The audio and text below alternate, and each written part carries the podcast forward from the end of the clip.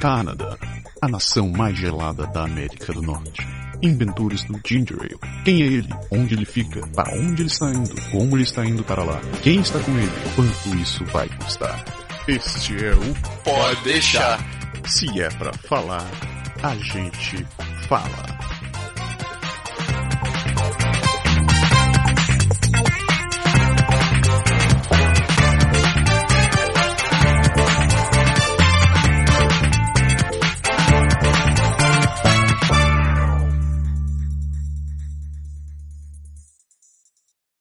Daí, Berg. De novo. De novo, garoto.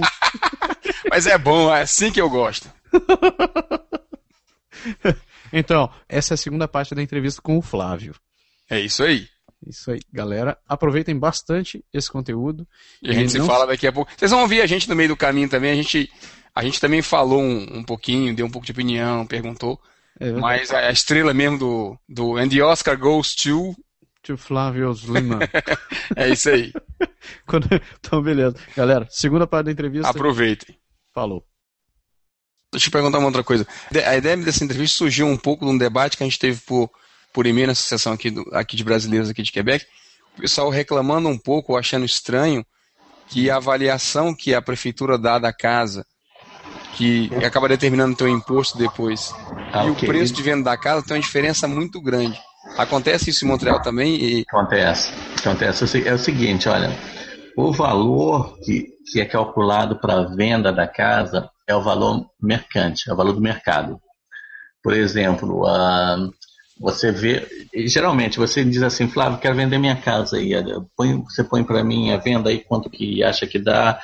Aí eu faço, o que eu geralmente que eu faço, eu vou no, no, no sistema dos agentes imobiliários, a gente tem um sistema que a gente usa, eu vou lá, faço um círculo assim em volta da área que a tua casa está e faço uma pesquisa de ver quantas casas foram vendidas naquela área no último ano, nos últimos dois anos, o valor das casas, ou quantas casas foram anunciadas e não foram vendidas. Então, mas o mais importante é quantas casas foram vendidas e por quanto. Aí você Para determinar uma média do mercado. Exatamente, tem uma média do valor da tua casa. Você sabe que tua casa está aqui. Teu vizinho ao lado com uma casa igualzinha foi vendida há dois meses atrás por, digamos, 320 mil dólares. O outro vizinho em frente com uma casa parecida foi vendido por 315. O outro ao lado foi vendido por 300. Então você sabe que o valor da tua casa vai estar tá ali entre 300 e 325 mil. Aí, eu, aí você diz para a pessoa, olha, eu acho que a tua casa vai ser nesse valor aqui, entre 300 e 325 mil. Aí você pode me dizer, mas Flávio, eu fiz o, meu subsolo está todo terminado, eu terminei tudo isso, eu fiz isso, a minha garagem está nova, aquilo e tal. Você fez muitas melhorias na casa, né? Aí você fala assim, ok, vamos, então vamos pedir um pouco mais, vamos pedir, uh, vamos tentar vender por 325 ou alguma coisa. Aí você tenta aumentar um pouco o valor da casa para compensar pelas melhorias que a pessoa que está vendendo fez, mas geralmente o, o, o preço do mercado é, é, o que vai definir o preço da casa, porque é, é, muita gente fala assim, olha, eu vou pôr um banheiro novo que vai aumentar o valor da casa, eu vou pôr uma cozinha nova que vai aumentar o valor da casa. Eu digo para as pessoas é o seguinte, você quer fazer um banheiro novo, faz um banheiro novo para você, aproveitar da tua casa que teu banheiro novo. Quer fazer uma cozinha melhor? Faz uma cozinha maior, bonita, mas para você. Não faz para vender, não. Faz porque você quer uma cozinha legal, tudo. Porque o princípio é o mesmo quando você compra um carro. Você compra um Honda Civic todo equipado, hoje em dia. Você compra um Honda Civic nuzinho, de, sem nada. Vai, vai, ter uma diferença de 10, 15 mil dólares, ok? Entre os dois agora. Um você vai pagar 30 mil num, você vai pagar 20, 20 18 mil no outro, ok? 2012. Aí você anda com o teu carro aí e tal. Daqui a sete anos você vai vender. Você acredita que os dois carros vão vender pelo mesmo preço?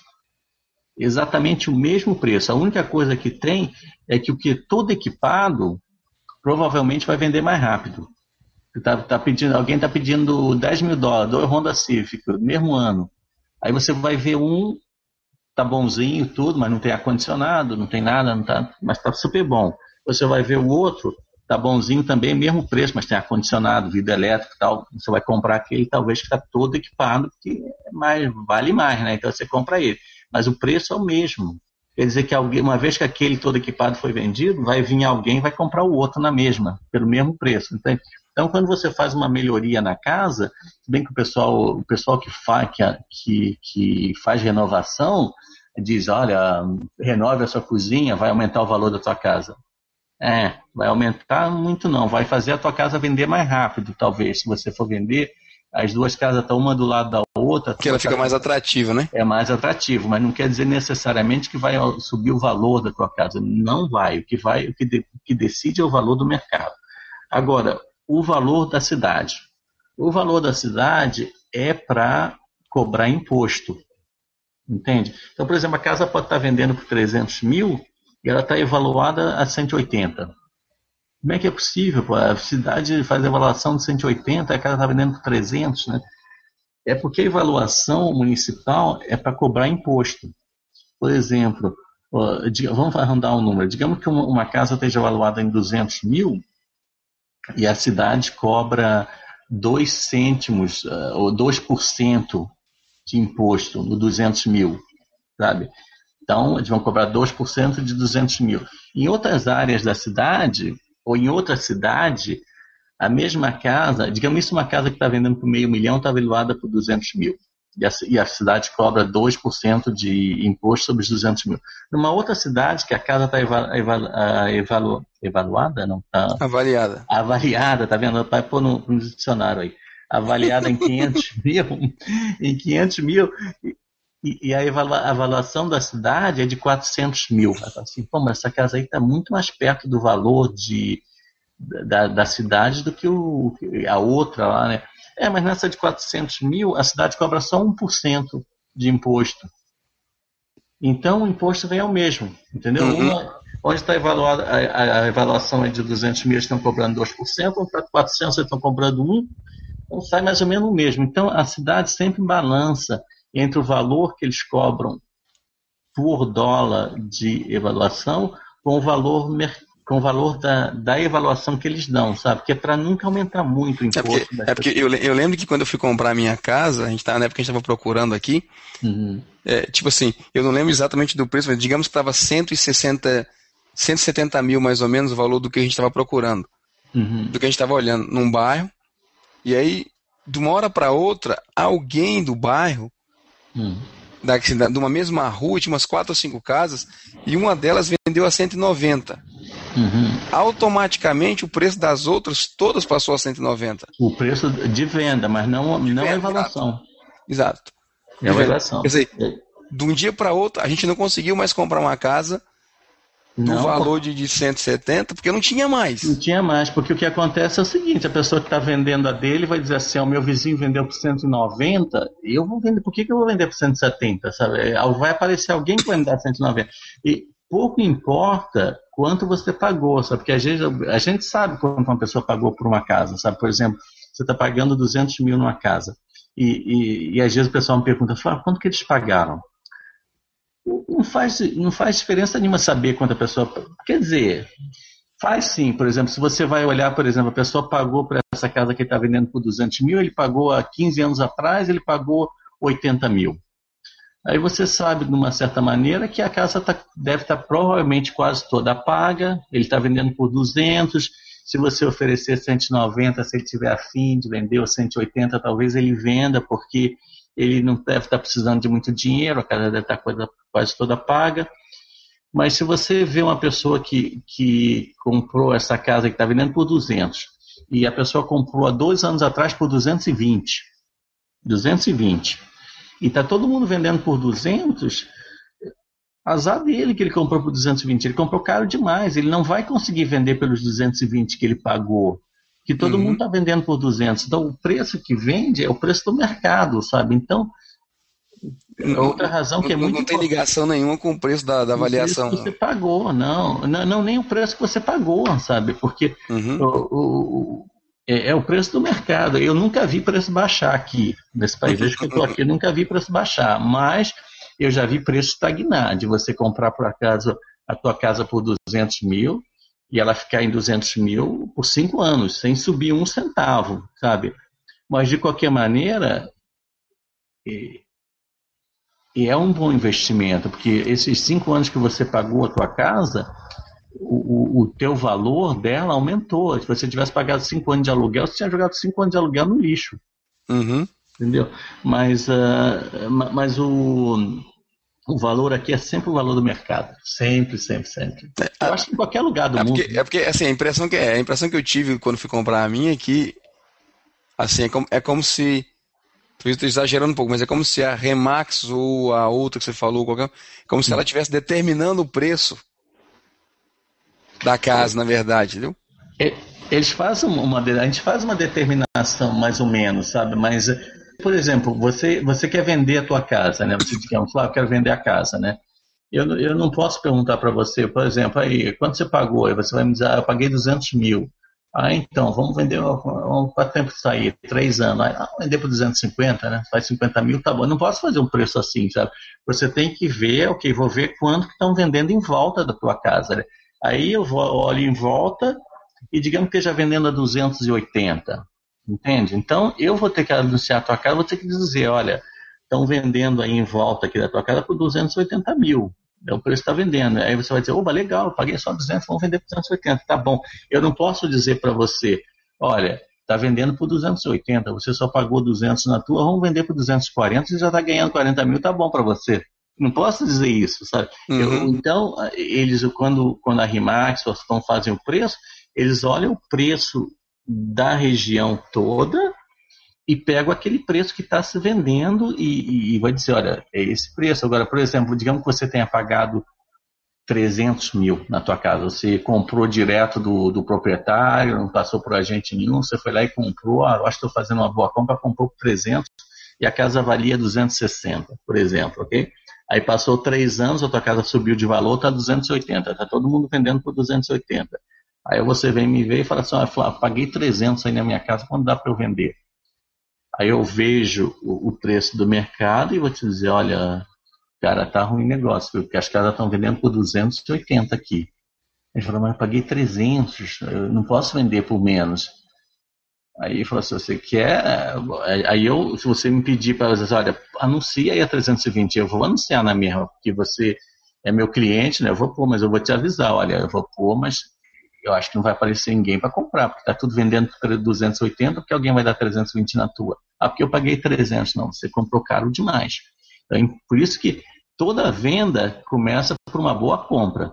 Uhum. É muito importante quando você está comprando, ter certeza que você está comprando bem. Por isso que é muito importante a compra também, porque toda venda começa com uma boa compra. Claro que depende um pouco do mercado, né? Se acontecer uma crise no mercado, e... mas aí também ninguém pode prever isso, né? Se a gente for viver pensando que vai acontecer crise, ninguém faz nada, né? Mas normalmente você comprou a tua casa por um bom preço, você deve vender por um bom preço, sabe? Eu vivi uma situação assim há pouco tempo, aqui em Montreal, de um, de um amigo brasileiro que ele voltou para o Brasil, né? Que teve uma oferta de emprego maravilhosa lá, né? História dessas que acontece, parece até filme, né? Ele veio para cá, imigrou, aquela luta toda para conseguir imigração, arrumou um emprego ótimo numa companhia aqui. Aí a companhia fechou aqui, ele perdeu o emprego, mas ele gostava muito dele. Ele falava assim: sabe uma coisa? Olha, abri um posto diretor no Brasil, na nossa fábrica lá.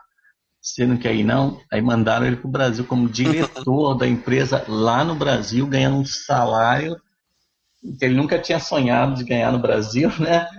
Aí vendeu a casa aqui, só que ele tinha comprado a casa errada, né? Ele comprou assim, viu no anúncio no jornal, foi lá e comprou, pagou caro demais, né? Aí a gente tentou, nós suamos aqui para vender a casa dele. Levamos oito meses para vender a casa, no, no, mercado que todo mundo vende por dois, três meses. Levou oito meses para vender a casa. Ele tinha pagado, pago caro demais pela casa, sabe? Então mas no caso dele, graças a Deus, foi bom. Ele estava tá ganhando uma fortuna lá, estava pouco ligando aqui realmente para casa. Ele queria só mais se desfazer para para não ter dor de cabeça de uma propriedade aqui sem estar tá morando aqui, né? Mas é, é, importante você comprar bem, sabe? Porque senão, às vezes é um investimento que é suposto ser um bom investimento e acaba sendo uma perca, né?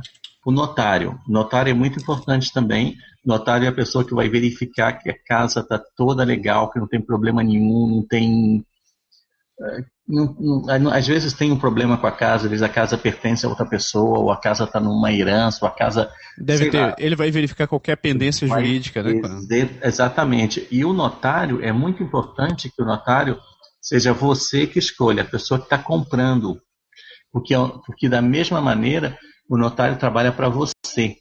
Sabe? Então ele vai investigar Notários geralmente são pessoas super honestas, sabe? Não, sem... É, faz o papel dos cartórios aí no Brasil. Exatamente, é uma pessoa super honesta. Mesmo que o notário seja da pessoa que está vendendo, uh, ele vai fazer um trabalho honesto. Mas, por princípio, é mais legal que o notário seja você que tenha escolhido ele, sabe? O comprador, eu, eu né? O comprador, sabe? Eu não digo assim, por exemplo, mas se eu Uh, sem, sem querer dizer nada de desonestidade, mas, por exemplo, digamos que o notário é amigo da pessoa que está vendendo a casa, ok? Ele não vai te contar nenhuma mentira, não vai te dizer nada, nenhuma falsidade, mas ele, se souber de alguma coisa que ele não precise te dizer, ele talvez possa não te dizer. Entendeu? Entendi, sim. Porque, mas ele sendo o teu notário, ele trabalha para você. Ele tem sabe? obrigação, né?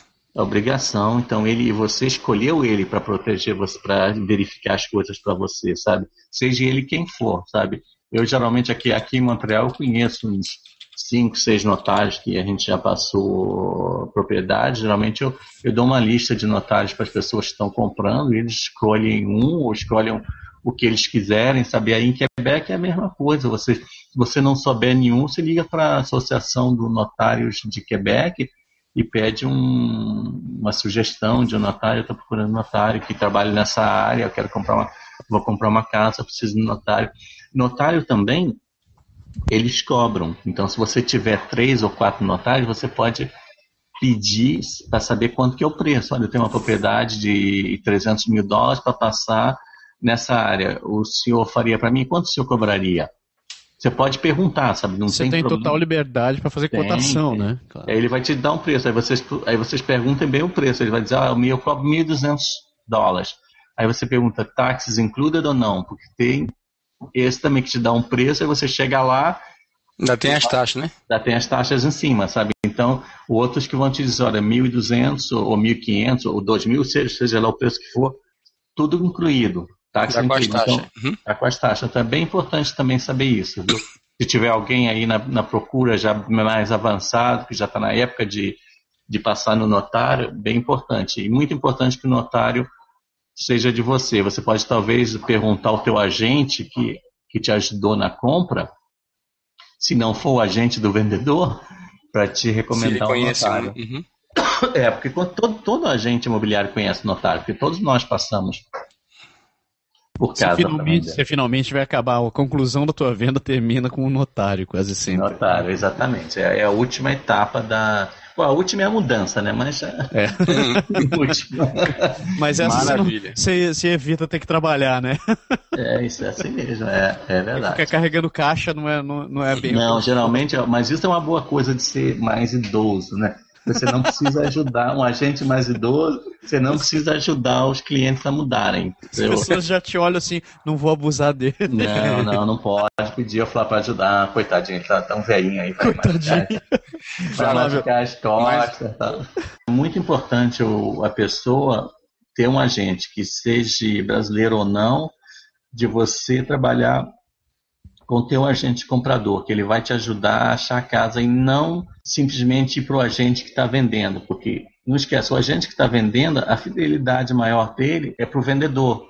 E foi o vendedor que escolheu ele para vender a casa. Então, na realidade, é, é o que tá, é o vendedor, sabe? Enquanto você, se você pegou um, agente que está te ajudando a encontrar a casa, a preocupação dele é você, sabe? Você é o cliente dele. É, mais uma. uh, tem mais? Tem mais? Não, eu acho que. É, da parte que a gente tinha prometido de falar sobre curtir imobiliário e o Flávio, é isso aí que a gente tinha, né? Ah, tá. Eu espero que a galera tenha curtido. Lembrando... Escrevam pra gente, digam aí o que acharam, mandem ideias. Continue, né? Afinal de contas, a gente tá fazendo essa esse ano de 2013 assim, um pouco diferente, tá botando um monte de assunto, até que dando um retorno à galera que pediu, a gente tava, começou a discutir na lista, e o assunto da, da, da moradia da casa tinha sido um dos pontos que a gente tinha recebido já como, como pedido para a gente falar, então continuem pedindo e a gente vai tentando colocar aí informação para vocês. Isso, exatamente. É, eu tinha mais alguma coisa para falar, mas eu me esqueci. então, beleza. Então vamos lá escutar mais um pouquinho do, do nosso amigo aí. Na verdade, esse é o final do programa. Ah, é? É. então você corta essa parte aí. Então, beleza, galera. Então, falou, galera. Espero que vocês tenham curtido. Grande abraço. Falou. Até a próxima. O Pode Deixar é criado, produzido e improvisado todas as semanas por Massaro Roche e Lindoberg Gonçalves. O Pode Deixar foi gravado e produzido em Quebec City, Canadá. Envie seus comentários e sugestões para podeixar.podeixar.com ou acesse nosso website www.podeixar.com ou ainda nossa página no Facebook.